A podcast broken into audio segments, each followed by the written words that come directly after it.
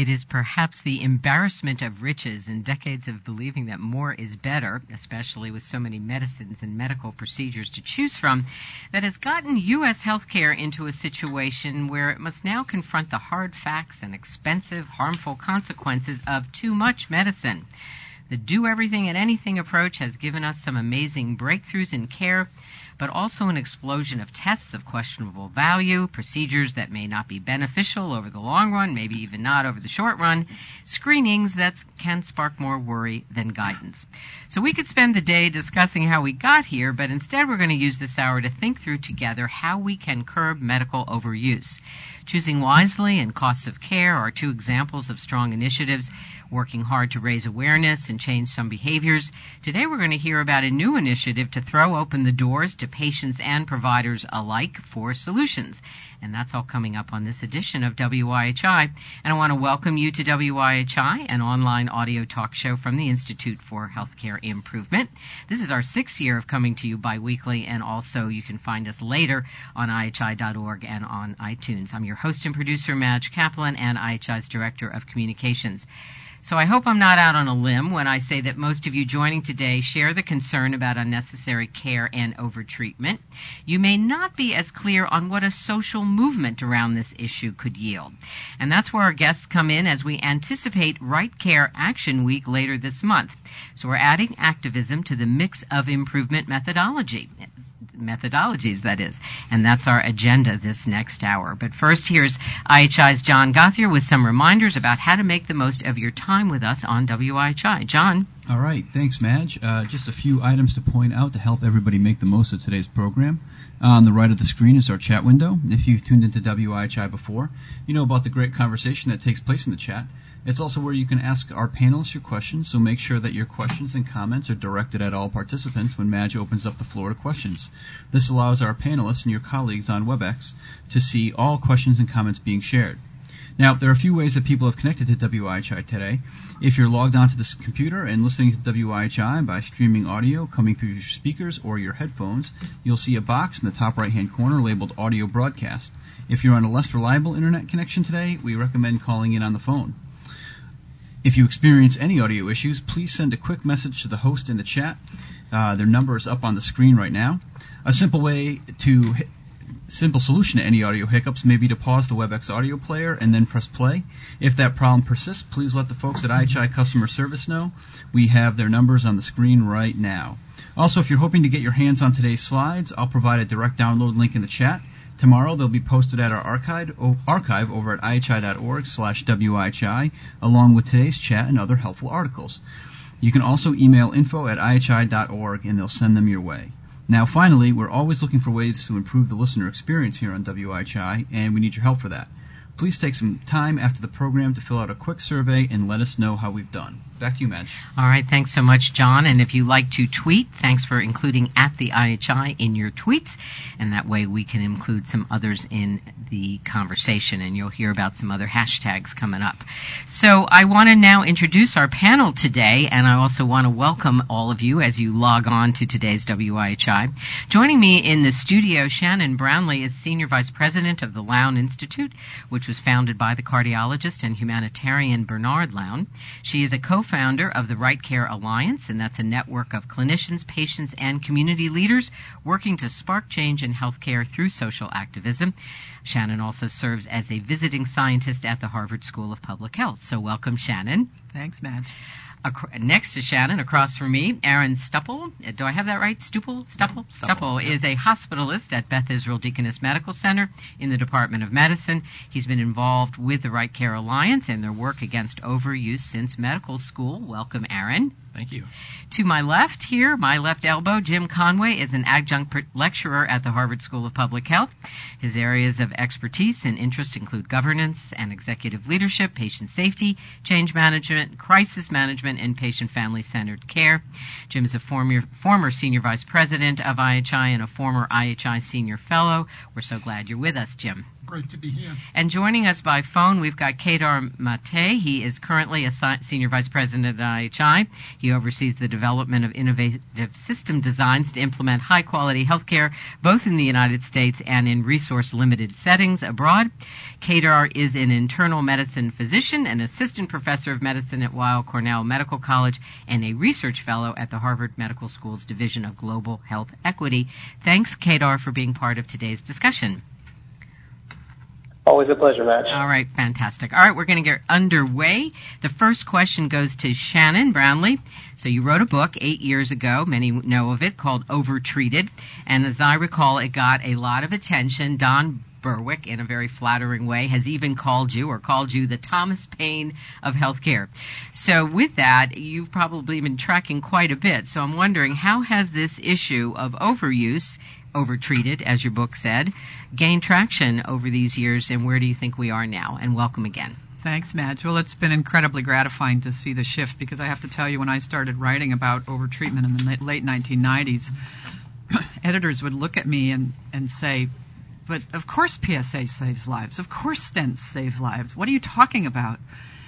And um, that was that was about 15 years ago. And in, in, the intervening years, we've seen tremendous ferment around this issue, particularly in the last four or five years. So we now have cost of care, which started out focusing on prices and then very quickly pivoted to the issue of overuse. Uh, we have the Conversation Project, which is at least in part about making sure that that the elderly and the frail and dying are not receiving unnecessary care, which I think is a special form of abuse.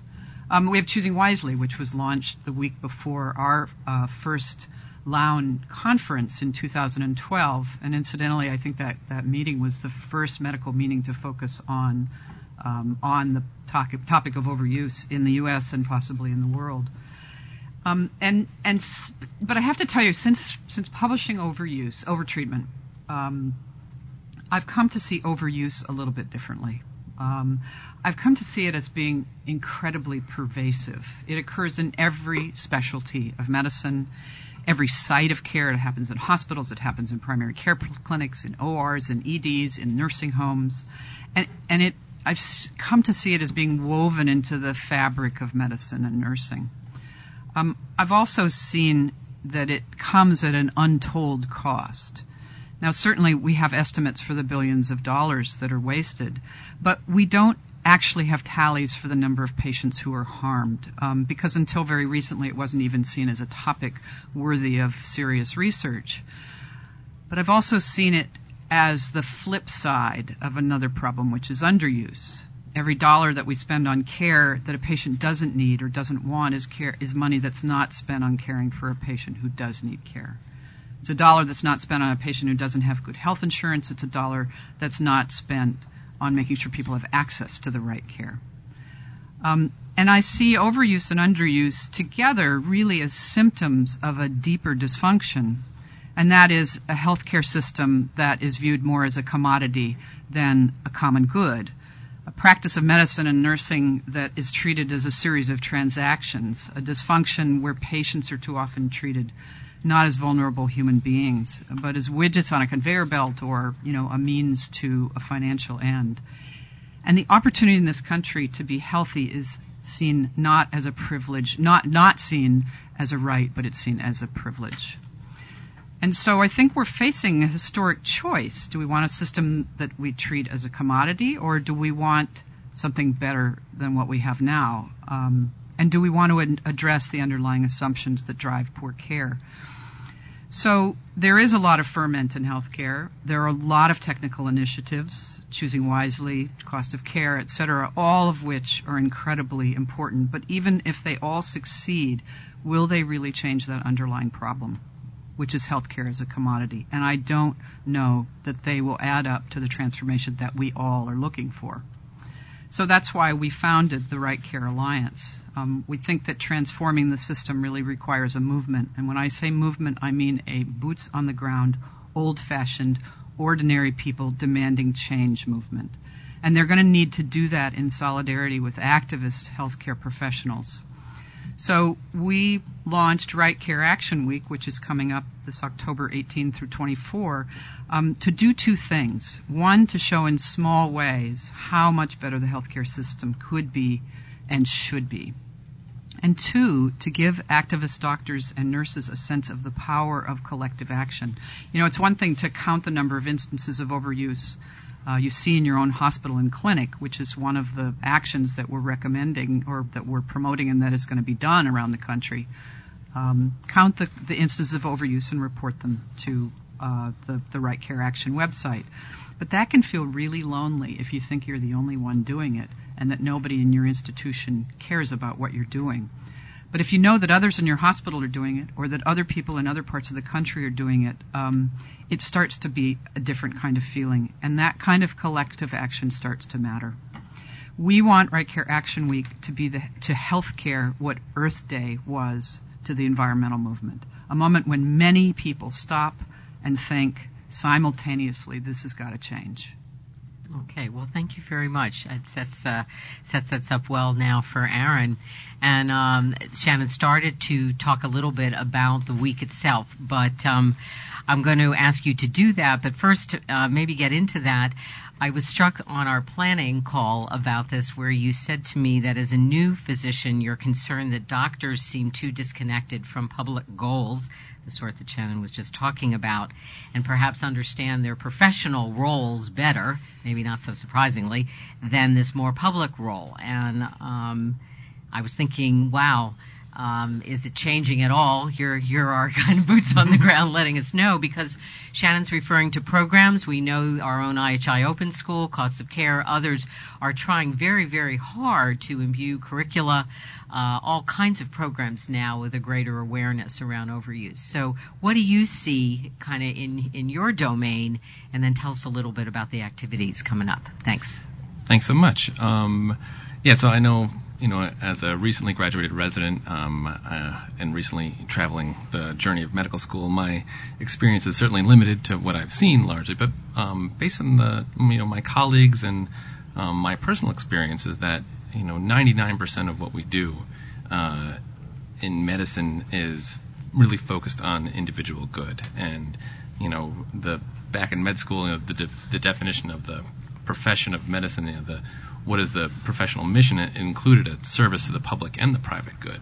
But um, you know, when you when I have conversations with my colleagues, um, you know, we we know about um, you know things like chest pain and what to do when the heart's not working. But when we look at something that costs a lot of money, or look at this systemic dysfunctions, people get upset and they throw their hands up in the air, but they don't have we don't have a plan. We don't have um, a, a conception about how to move forward with that. And uh, you know, the just the other day I was um, in the in the emergency room taking care of a patient who had uh, recently been admitted for constipation and then was back again with hip pain. And um, in the in the week that she'd been out, she managed to be able to go get a mammogram at age 83, but wasn't able to really get involved and get connected with her primary care doctor. And we were all just kind of looking around at each other, saying, you know, oh my gosh, but we we we lack a a currency for really approaching that. And um, as you mentioned, you know, there certainly are a lot more. There's a lot more awareness of um, our public mission and our, you know, our, our responsibility for costs and, um, you know, what the systemic dysfunctions are and how to improve our system. But um, it's not something that is really seen as essential to medicine, in my experience, as again as as understanding chest pain. And um, you know, folks who are really engaged with this stuff are, um, you know, we when I talk about this kind of thing, it's it's more discussed as a niche rather than something that's central. Um, and I, I think what uh, an important thing that Shannon uh, described as the commodification. I think that term really speaks to the difference between public and private, and that it's easy to it's easier to point your finger at a problem for an individual patient, um, but it's harder to put your finger on these bigger issues. And when we lack our ability to put a finger on it, um, we we lack an ability to address it and to and to improve it.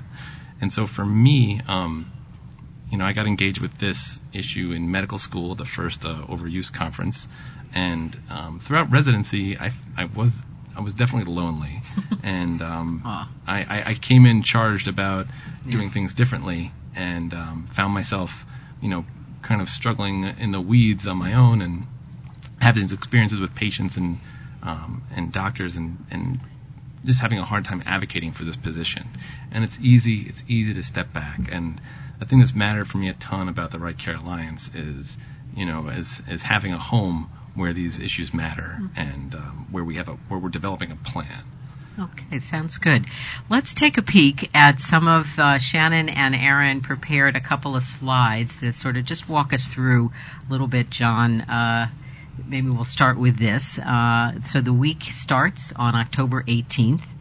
And um, why don't you just uh, just give us a sense? I think we have a, a few kind of of the activities also on on the next slide, but uh, we'll kind of roll through these quickly. Okay. Sure. So some of them. So the the the, ba- the big idea is to is to offer an option to take a stand, to take a, a small step of action of something more than just throwing our hands up in some sort of desperation with this stuff. And uh, we want to describe three of the actions. There are many different things that people are doing, but we want to describe three um, that uh, really encapsulate um, the mission here. And um, one of them is the overuse count. So this is um, a pretty simple uh, a pretty simple idea for clinicians to um, take a take an accounting in their experience during their day of episodes where patients have received more care than would be appropriate. Um, and so it's simply to keep a log of these things and then uh, at the end of the week tally them up and we have a spa- uh, space on the website where folks can upload their stories um, and their counts. Um, another Another action is uh, doing a story slam, very similar to the Moth Radio Hour, where um, uh, mainly for trainees and students would uh, create a space, um, rent out an auditorium, or uh, and, and basically get together and share stories along a similar vein. Um, this year's theme is being mortal, and so it's sharing stories about how basically things went wrong or things went right um, at the end of life. And um, uh, lastly, there's this what right care means to me photo sharing option where um, folks take a picture about basically their uh, a, a, a quick a quick assessment uh, to capture their vision for what right care would be, taking that picture and then sharing it uh, via Twitter, etc. That would be me in that picture. right. we and right care means to me, uh, Yeah. we might as well is is and I happen to have found this. I have a primary care doctor that takes time, that we discuss everything, and that he is acutely aware that more is not necessarily better. So it's incredibly I'm really happy. And I can walk to the doctor's office. All right. Well, thanks, uh, thanks, Shannon. So all this stuff um, can, uh, well, maybe I wish we all could, you know, had uh, pen and you know uh, markers here, and we could, you know, create some of our own in real time too. But maybe you can, as you're all listening right now. So these are the three main actions. You sort of did a crowdsourcing thing on the website to gin up a lot of different ideas. And the one important thing is to get involved, but you can also now go to the website and uh, start sort of finding your way about the activities as well as uh, where to uh, share the information because you want to know what's going on. Um, it sounds like also there are already some story slams that are already taking place. That's yes. right, Shannon. I mean, we have hundreds of people signed up around the country Okay. to be involved in Right Care Action Week. There are um, s- tens of thousands of emails going out right now through various partner organizations. Um, and so we know that there are going to be many places around the country that are going to be doing these actions and other actions. Um, the Story Slam is, is really exciting because story is so powerful in how we learn about things, how we understand um, the implications of of what happens to patients. Um, and there are three places that are definitely doing story slams: um, UCSF uh, med students and residents, uh, University of Virginia med students and nursing students, and um, uh, University of Colorado. I believe that's a, a residency program that's going to be doing that. Okay, that's really terrific. This is my moment when I want to say that you should log on to the Right Care Action Week website uh, and we'll put there, it's right there, Right Care Action Week, all as one word, dot org. If you are using Internet Explorer, despite promises from Microsoft to take down their mistakenly tagged warning sign that there's something um, amiss with the website, there is nothing amiss. Uh, it's all supposed to have been straightened out with Microsoft. So if you use Internet Explorer and you get a, a warning sign, if you go to rightcareactionweek.org, proceed. Believe me, I have, and I have not infected my computer or my organizations.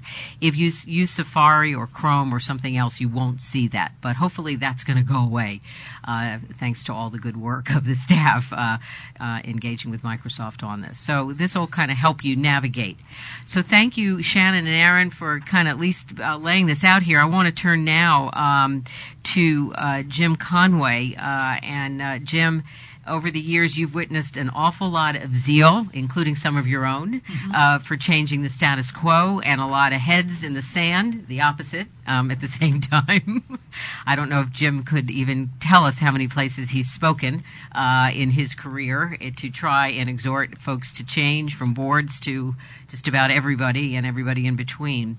So, um, I'm, I have two kind of questions. One is having to do with, um, with so many healthcare organizations now trying to position themselves to be a, aligned with value driven care, payment reforms, a lot of new responsibilities, population health.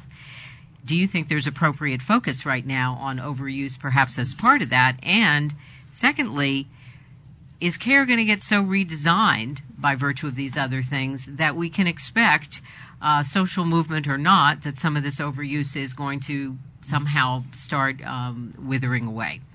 Sort of uh, rhetorical questions, I guess, but Jim can handle it. Jim.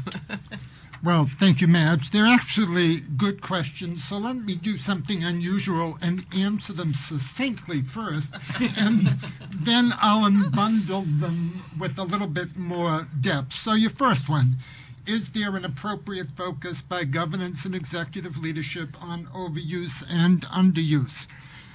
While there's a leading edge, I would have to say overall we're extraordinarily early in this journey. Is there hope that fundamental redesign will reduce overuse and, for that matter, underuse? I think at some level, yes, but frankly, I think we've all learned that expecting something or hoping something is going to happen doesn't work. Spray and pray is not an effective strategy the big question is so what's the recipe for going there? So as I unbundle your question a little bit, governing boards hear daily about value, better care at lower cost. They also hear it urgently. They're hearing it from regulators, they're hearing it from leg- uh, legislators, they're hearing it from insurers, they're hearing it from the accreditors. But as a trustee, I can tell you, I'm hearing it from the public. I'm hearing it when I go to the barbershop. I'm hearing about it after church services. I'm seeing it on social media. I'm hearing about it in our, from our employees. There is a sense of urgency around the balance sheet, and the balance sheet isn't working. So what I would like to do is go to this first slide. I was privileged to be part of the Institute of Medicine that in 2012 prepared a report called Better Cost at Lo- Better Care at Lower Cost. And some stunning data came out of this report. The committee estimated that in 2009, approximately $750 billion, that's a B as in billion, $750 billion of health care was delivered in the United States that added no value. Every major newspaper in the country picked up that number. I've just given you a few there. Why? Because that's money people want to spend on homes or they want to spend on education, or they want to spend on infrastructure, or they may want to spend it on primary care, or they maybe want to put it back into their purses, into their wallets, or back into their savings accounts. Extraordinarily sobering and real data. I think at the highest level, trustees who exist to serve the community get the notion of value driven system the right care at the right place at the right time every time. But we're unbelievably early in understanding how we translate this goal into a series of very specific integrated strategies and tactics that can really drive change and improvement. This clearly is not plug and play. It's also very clear from the core work of IHI that this is all about systematic improvement. I want to spend some time, second or so, on the next slide, Madge. I was also part of the recent IOM committee that issued a report on optimizing the scheduling system in healthcare. And um, if we can go back. We're going. Yeah. There's our scrolling slides uh, have decided to be a mind of their own here in our system. So John's going to go back to right care, right place, right time. He, he's hit the right button, uh, Jim. For some reason, we've got some sort of a delay here. So uh, well, I'm keep a, at it. I'm a, You'll, you'll want to be on slide 14 if you're following at home. I'm a grandfather, so I know how that happens all the time where things spontaneously get out of control. What the committee found that if we really want to optimize access, it's not just by adding more people, or if it's not just by adding more slots. It is going to take a very systematic approach, and as part of that systematic approach, it may be no appointment at all. It may be a phone call. It may be an email. It may be something which is an immediate consult. This whole notion of systematic approaches. What I'd like to do then is here you can see up on the screen this slide, this report, and the notion that you can't just add slots and fix it. This is part of an overall systematic approach that we have to embrace the if we go to this last slide here, this is also out of the prior report of the IOM, better care and lower costs, and sort of beating something that I've talked about earlier is our solutions to this right care will only be effective if they're systematic. And what the IOM defined a learning healthcare system is one that's grounded in science and data, that embraces the patient clinician partnerships, that is outcomes oriented and outcomes directed, and builds a continuous learning culture focused on an extraordinary amount of collaboration. What excites me as a trustee as I reviewed the materials from the Right Care Initiative is it's anchored in these notions. It's anchored in systematic approaches. While we're starting, there is clearly an overall system, and it's clearly focused around collaboration. This is not something that governing boards and executive leaders can solve alone. This will only be solved with a dynamic partnership with the patients, the families, the staff, the public, the leadership of the organization. Thank you so much, uh, Jim, and uh, always um, so observant. And Jim has been involved in a lot of these, you know, big uh, thinking exercises, but always very, very close uh, to patients and families uh, throughout. And I think has has brought that. We're going to bring Kedar in uh, for some comments. Shannon wanted to say something very quickly. Um, I, I, am looking at myself on the screen. I don't know what you're looking at, but um, maybe somebody could chat in and tell us which slide you see. There's Kedar. Okay, so believe me, we're we're trying to make it all work here. It's just technology, okay? And uh, Shannon wanted to say something, then I'm going to bring Kedar in. Go ahead, Shannon. Jim, thanks so much for your really wonderful comments. Um, I, w- I just wanted to comment on this this idea that we need to bring the public in. We don't actually have mechanisms to do that. Um, and that's really one of the, the, the, the, the long-term goals of the Right Care Alliance is that we know that we have to start working with community activists, with churches, with religious activists and leaders because we need to create a mechanism for people in communities to talk about what it is they need in terms of health care. Um, bringing in one patient into a panel or you know some advisory group and there's one patient there is not going to do it. It's got to be truly integrated into a democratic process that truly allows members of the informed members of the public to be involved in how we allocate resources because that's really what it boils down to is where are we putting all the money and why are we not putting the money into the things that ordinary people really need? Okay, thank you both, and thanks, Shannon. Um, all right, Kedar, you're there. You're there on the phone, um, and um, you know, Kedar is ha, always brings an interesting lens uh, about the science of improvement to just about every issue.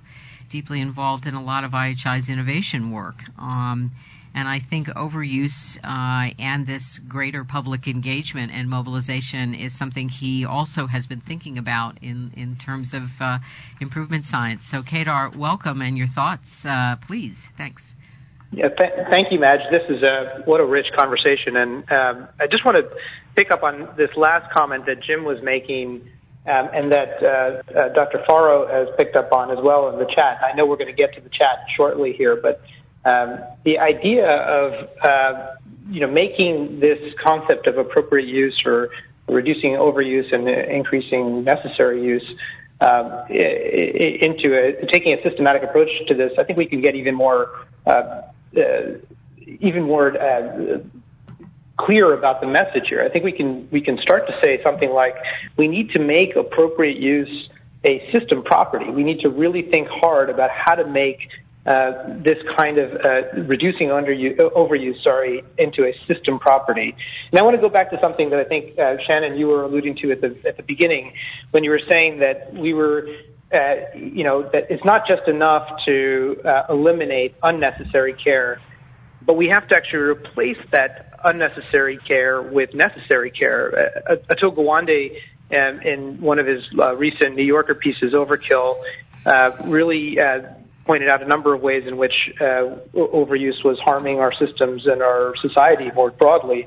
Um, and in that article, he, says the following, which is, I thought, a very uh, appropriate quote. Unnecessary care often crowds out necessary care, but that is not enough to eliminate unnecessary care. We've got to replace it with necessary care. And this is where I think the science of improvement can be very helpful.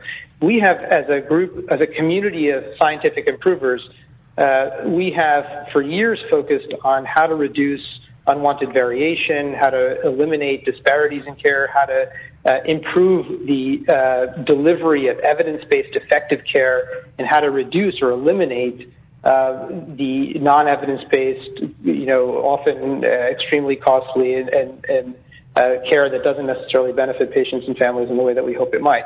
Scientific improvement methods, uh, the model for improvement, uh, aims measure changes, plan, do, study, act cycles uh, have systematically been shown uh, time and again to improve the delivery of evidence-based care. And I think that's uh, going to be, you know, to get back to the original point I was making, to make appropriate use a system property, I think is going to require us to use, you know, scientific approaches to management and improvement in order for us to do that.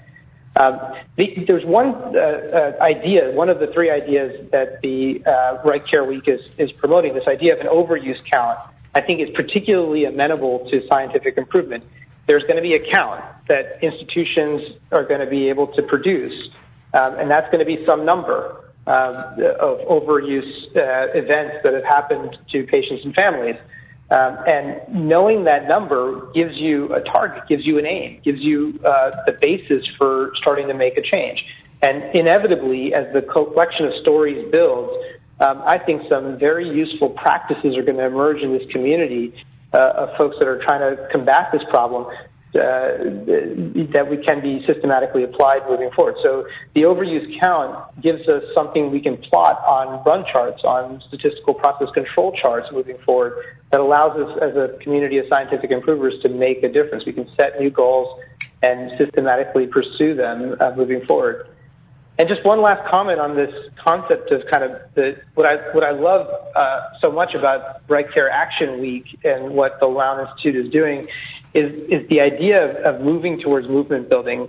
I, I, I couldn't be more uh, thrilled with this idea. Aaron, you said it when you said, you know, being on your own, being lonely in this is, is the kind of thing that's going to uh, potentially, uh, you know, has the potential to end your participation in such a thing. But the idea of building a movement, to building the kind of social cohesion necessary uh, to see this kind of thing happen, a movement that has a scientific basis. I mean, there is, uh, as I've, uh, you know, we've talked about at IHI there and studied at IHI, there is a a science to how to build and develop movements over time. We learned a lot of this from Marshall Ganz um, and his work in political and community organizing movements that have clear aims, leaders that focus on removing barriers, that deliver guidance to, to individuals and organizations for execution, uh, that have a bias towards testing and action, and that leverage their existing networks and fundamentally, ultimately, unleash the power of the network.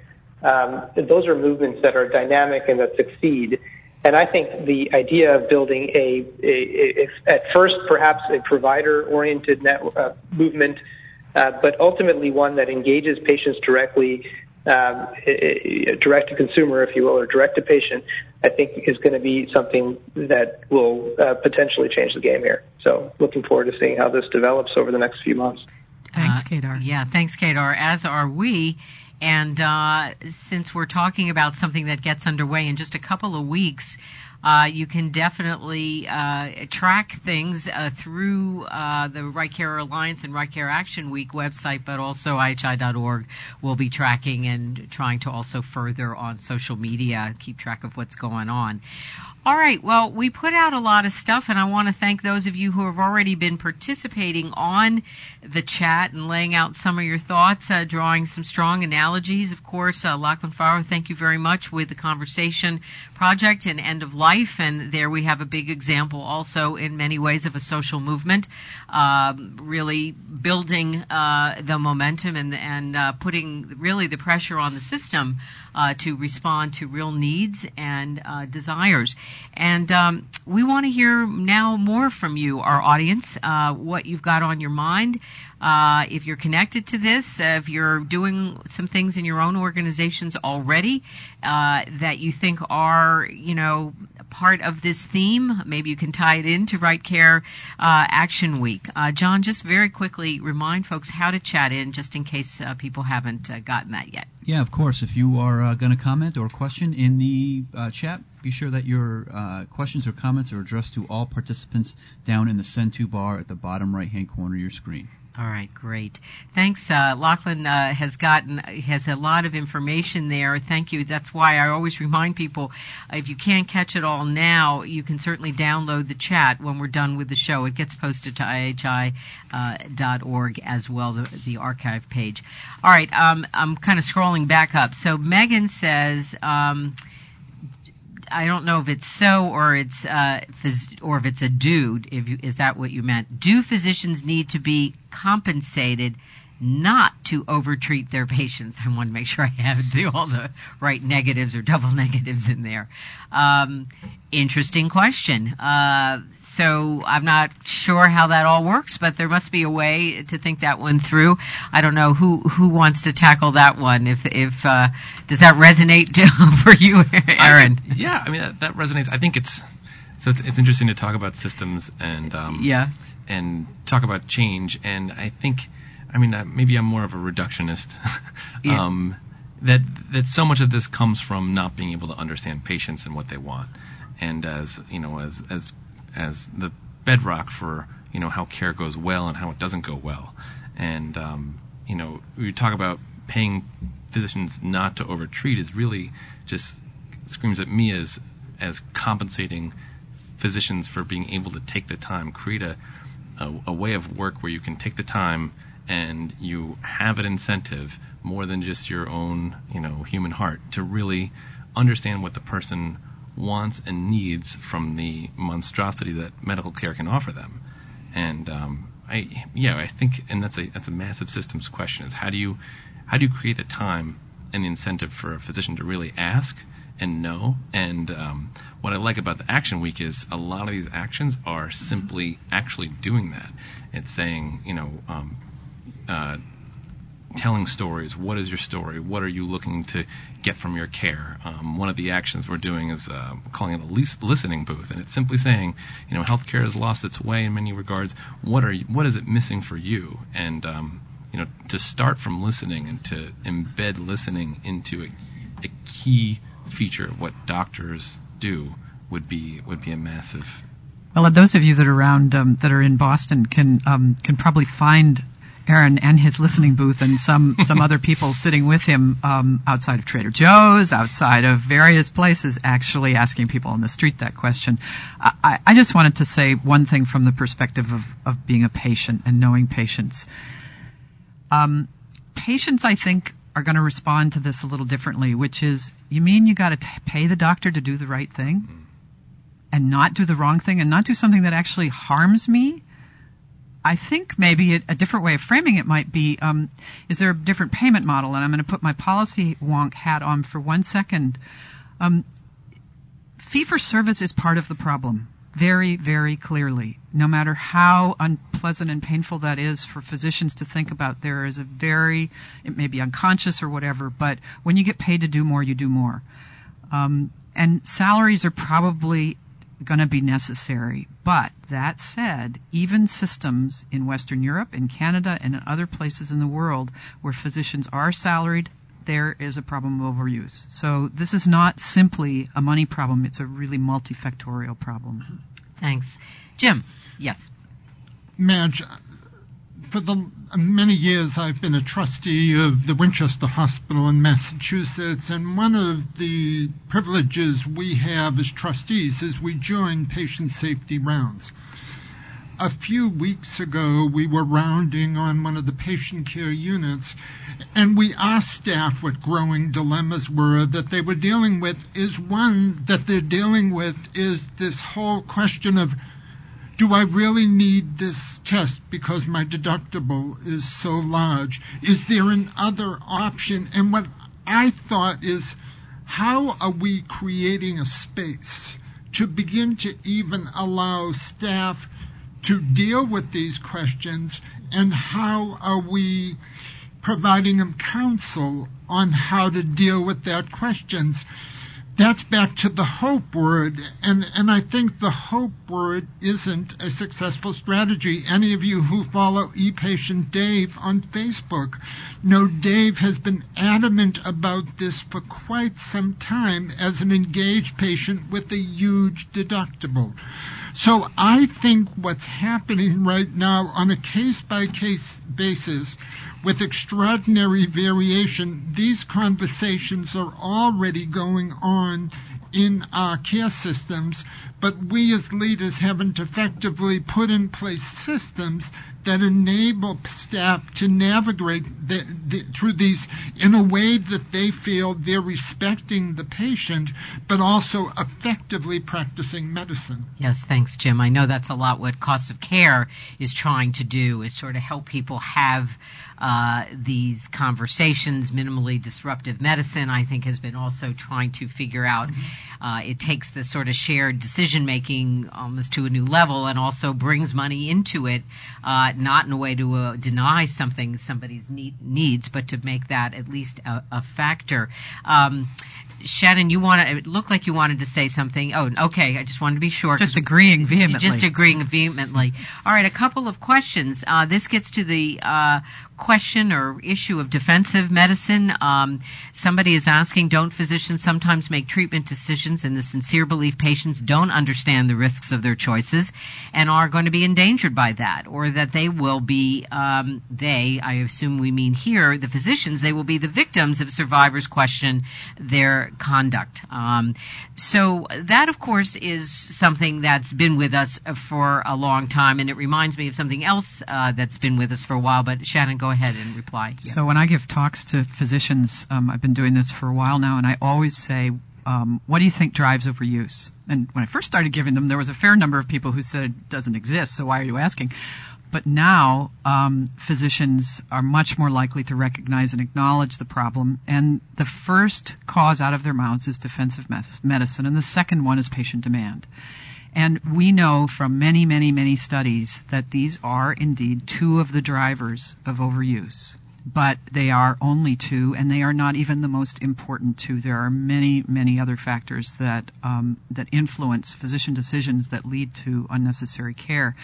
So. Um, it, it's important that we think about defensive medicine, but it has been kind of held up as well. It, you know, this if you fix this, everything else will go away, and it won't. Thank you. Um, Kedar, how does that strike you? Um, I don't know, as you work with providers in terms of sort of fears of not not doing something, uh, not being sure if maybe patients are fully able to make some of these uh, decisions. And then there's that demand side. I mean, that's been something that's been around for a long time. Uh, that patients are marching in, so the uh, stereotype goes, uh, with all kinds of information and want and asking for more things. Yeah, you know, I think that's exactly right. I think that it, what, what Shannon said was was exactly what I was thinking, which is that this is this is uh, commonly raised uh, by physicians as, as sort of the number one, what they think is the number one driver of the overuse problem uh, toward or or medical legal issues, as well as defensive medicine, as well as patient demand. Um, and, and and and my thought about this is that this in, part comes down to and while it is a factor, it's not the dominant factor. But you know, part of this comes down to, for me, uh, the way that the patient and the physician relate to one another, and how those treatment decisions get made. And you know, one of the biggest drivers, and we, we've done a lot of work on this now in our research and development team at IHI, um, looking at so what are the kind of principles for improving value in any system. And some of the things that are on that list are things that you might expect, like things like simplifying the system or standardizing the system or improving the coordination of the system. Uh, but one of the most powerful drivers of improving the value uh, uh, performance of the system is improving medical decision making. And the way to do that, at the heart of that, in the end, is is the provider and patient sitting down and, and making and arriving at a decision together, you know, with all the relevant information. And we've seen a variety of shared decision making supports, tools, uh, guides, frameworks, approaches, etc. Uh, and which are uh, some of which are helpful, and you know many of which are are, are useful in some ways. Uh, but in the end, you know that's I think what's going to come down, what this is going to come down to in terms of both uh, avoiding a defensive decision on the part of the physician, as well as uh, mitigating or changing or negotiating the, the potential demand from the patient. And uh, just as one example, we've been working on this with regards to medication treatments and you know medication use. And as many of you know, there's there, you know, some of our patients, especially those with multiple chronic diseases, are on you know several medicines, often medicines that are on the, med list for reasons that were have now expired, you know, no longer need to be on those medications, but they still are for whatever reason. And we've built uh, within our research team a decision support tool for patients and providers to try to optimize the medication regimen that patients are on. And, and at the heart of it is the idea of building a more trusting uh, uh, negotiation, and I think that is what a lot of this, uh, th- these two elements in particular, come down to. Aaron, I want to ask you. Thanks, Kedar. Um, does this resonate as you go about your work uh, as a hospitalist and your colleagues?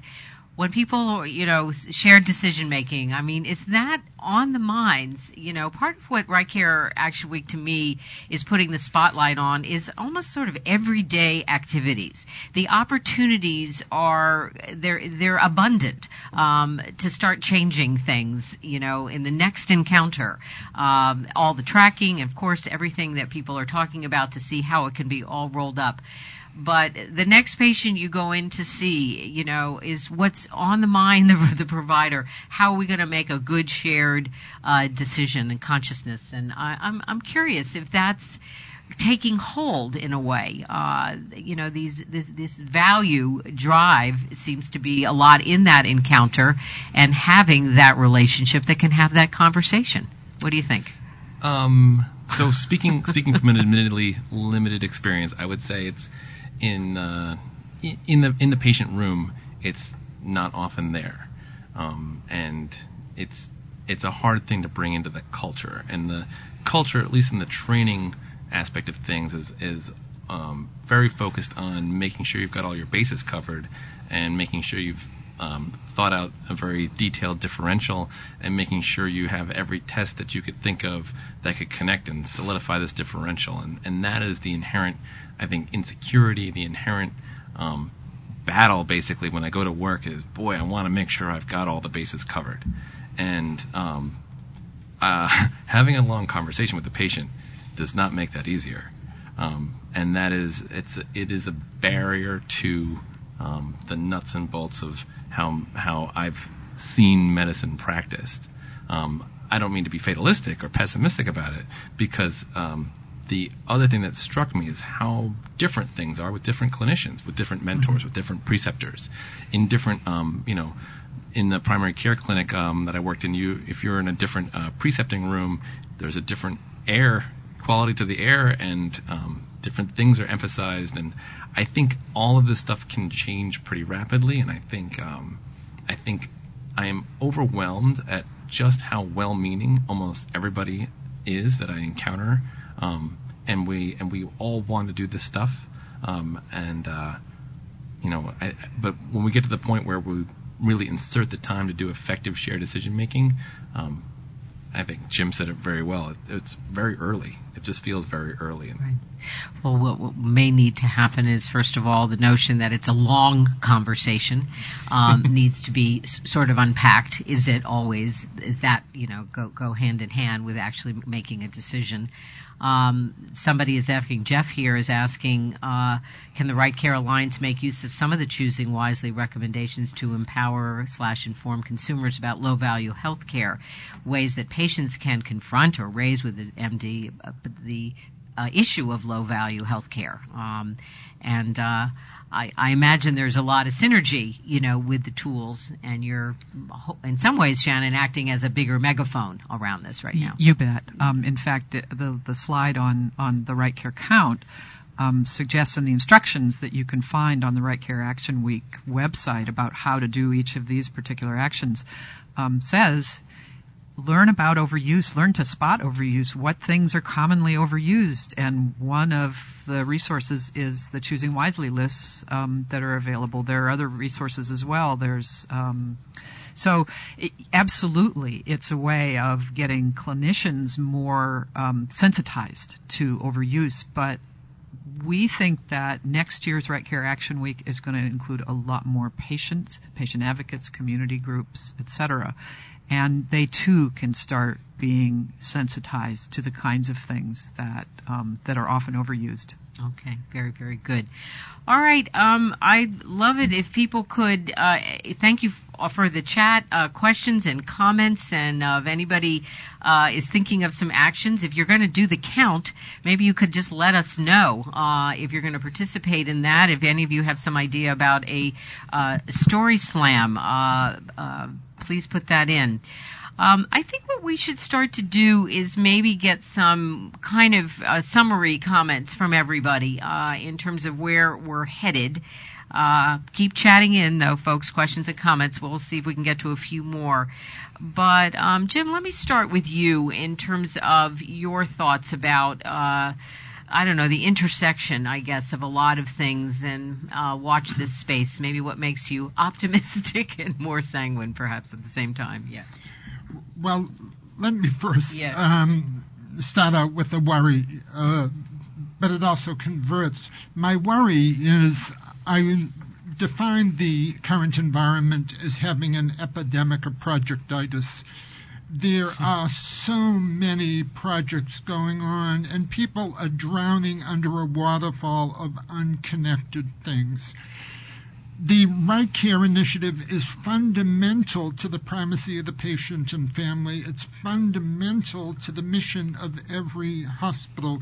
So instead of just having a few people going off and do this, I would really work with your organization to have this be a test of change to achieve an overall strategy and not just another thing.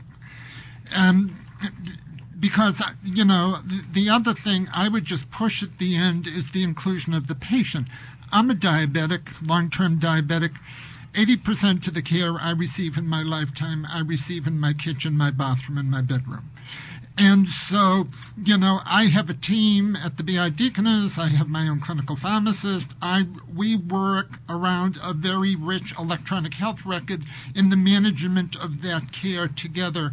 And what I've learned as a leader, if you want to know how the system is working, talk to the people who receive care under the system. So I would encourage everybody to find ways to include patients and families as part of this work going forward. But absolutely, we are not going to figure out our balance sheet problems until we have addressed the issues that have been identified by the IOM and on this call. All right, thank you so much, Jim. Kedar, thoughts from you? I saw you chatted in Make Right Care a System Property.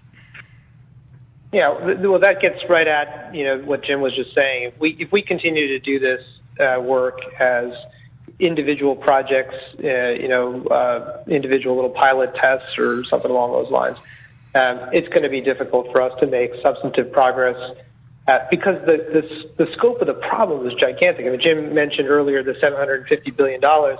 Another way of characterizing the problem is the percentage of our GDP that's spent on health right now and if you look at, which, which Don Berwick and others have pointed out, if you look at state budgets and you look at the growth of medical expenditure and the consequence on other social sectors, um, it's inverse in relationship. Healthcare spending growing, other social sectors spending uh, falling. And it's just, we have no choice, I think, at this point, other than to make right care a system property and to execute this work at, at scale. So I'm, I'm really excited about what right, the Right Care Alliance is doing and about this action week because I think it gives us the first step in a, in a long series of steps, but uh, that's going to be necessary to make this into a systematic work. Thank you so much. Thank you, Kedar. Uh, Aaron, thoughts from you? Um, what was that? You used the phrase projectitis. Projectitis. I think that's really that's really compelling, and um, yeah, I, I think at the at the end of the day, we have to we have to reconnect, or we have to find a way to connect with what patients want. Uh, otherwise, healthcare is going to give them stuff they don't want. And um, for this not to be another element of Projectitis, I uh, my hope is that we'll build kind of a bedrock of patient stories, um, and you know the next phase of this will be will be will be built off of that, and it won't be another one-off. And that's that's my hope, and we'll see how we can make that work. Okay, thanks for your hard work on this, Aaron. Mm-hmm. All right, Shannon, you get the last word. Thank you, Madge. Um, and thanks to Kedar and Jim and, and Aaron for all of your good comments. The, I'll let you in on the long-term strategy here. It's to bring the healthcare professionals in the Right Care Alliance together with community activists, with religious leaders, with church groups, with um, poverty activists to begin a long-term process of public engagement around healthcare. Um, healthcare has been done by the experts for too long, and we are now facing the fact that this is not about persuasion and it's not about multiple projects, although those all those projects are incredibly important and have to be done. It's about money and power. And healthcare has too much money and power right now, and it's not going to give it up easily. And in the history of the world, um, people with a lot of money and a lot of power don't give it up without pressure from the outside. And that's why we see the Right Care Alliance ultimately having to be a partnership and ultimately having to involve public engagement and public deliberation and ultimately involving political action but that's down the road. All right. Well, we're going to go and follow this road and see how it goes. And we're going to start with Right Care Action Week on October 18th. Um, it's been a real honor to try and bring a number of ideas and activities together with the ongoing thinking here at IHI. I want to thank our wonderful audience for joining us uh, today and my guests, Aaron Stupple, Shannon Brownlee, Jim Conway, and Kedar Mate. Um, next up on WIHI on October 15th, uh, we're going to talk about something else that's bubbling, and that has to do uh, the greater and greater use of community health workers and team-based care. And we're going to have some really, really interesting panelists who come at this from um, deep experience and some interesting perspectives. So you can uh, sign up for that program actually right after this one today. I want to remind everyone that you can download the chat and any slides we use today for our discussion. Uh, Uh, you can be prompted to do so, and you will be prompted to do so as you log off. You'll also be asked to complete a brief survey, which we hope you'll do so we can know how to keep making this a valuable show for you. The archive page uh, for all the elements, including the audio, goes live tomorrow morning on ihi.org. It also gets uploaded onto iTunes. Any questions whatsoever, you can email info at ihi.org, and you can always feel free to suggest future topics. Again, thanks audience, thanks panelists. There are other people who help make WIHI possible. They are John Gothier, Matt Morris, Jameson Case, Vicki Minden, Jesse McCall, Jane Rossner, Val Weber, Ruth James, Caroline Claxton, and Haley Ladd. It's my privilege to host a program that's about spirited learning and improving health and patient care most of all. So for the Institute for Healthcare Improvement, thanks for joining everyone. I'm Madge Kaplan. Have a good day.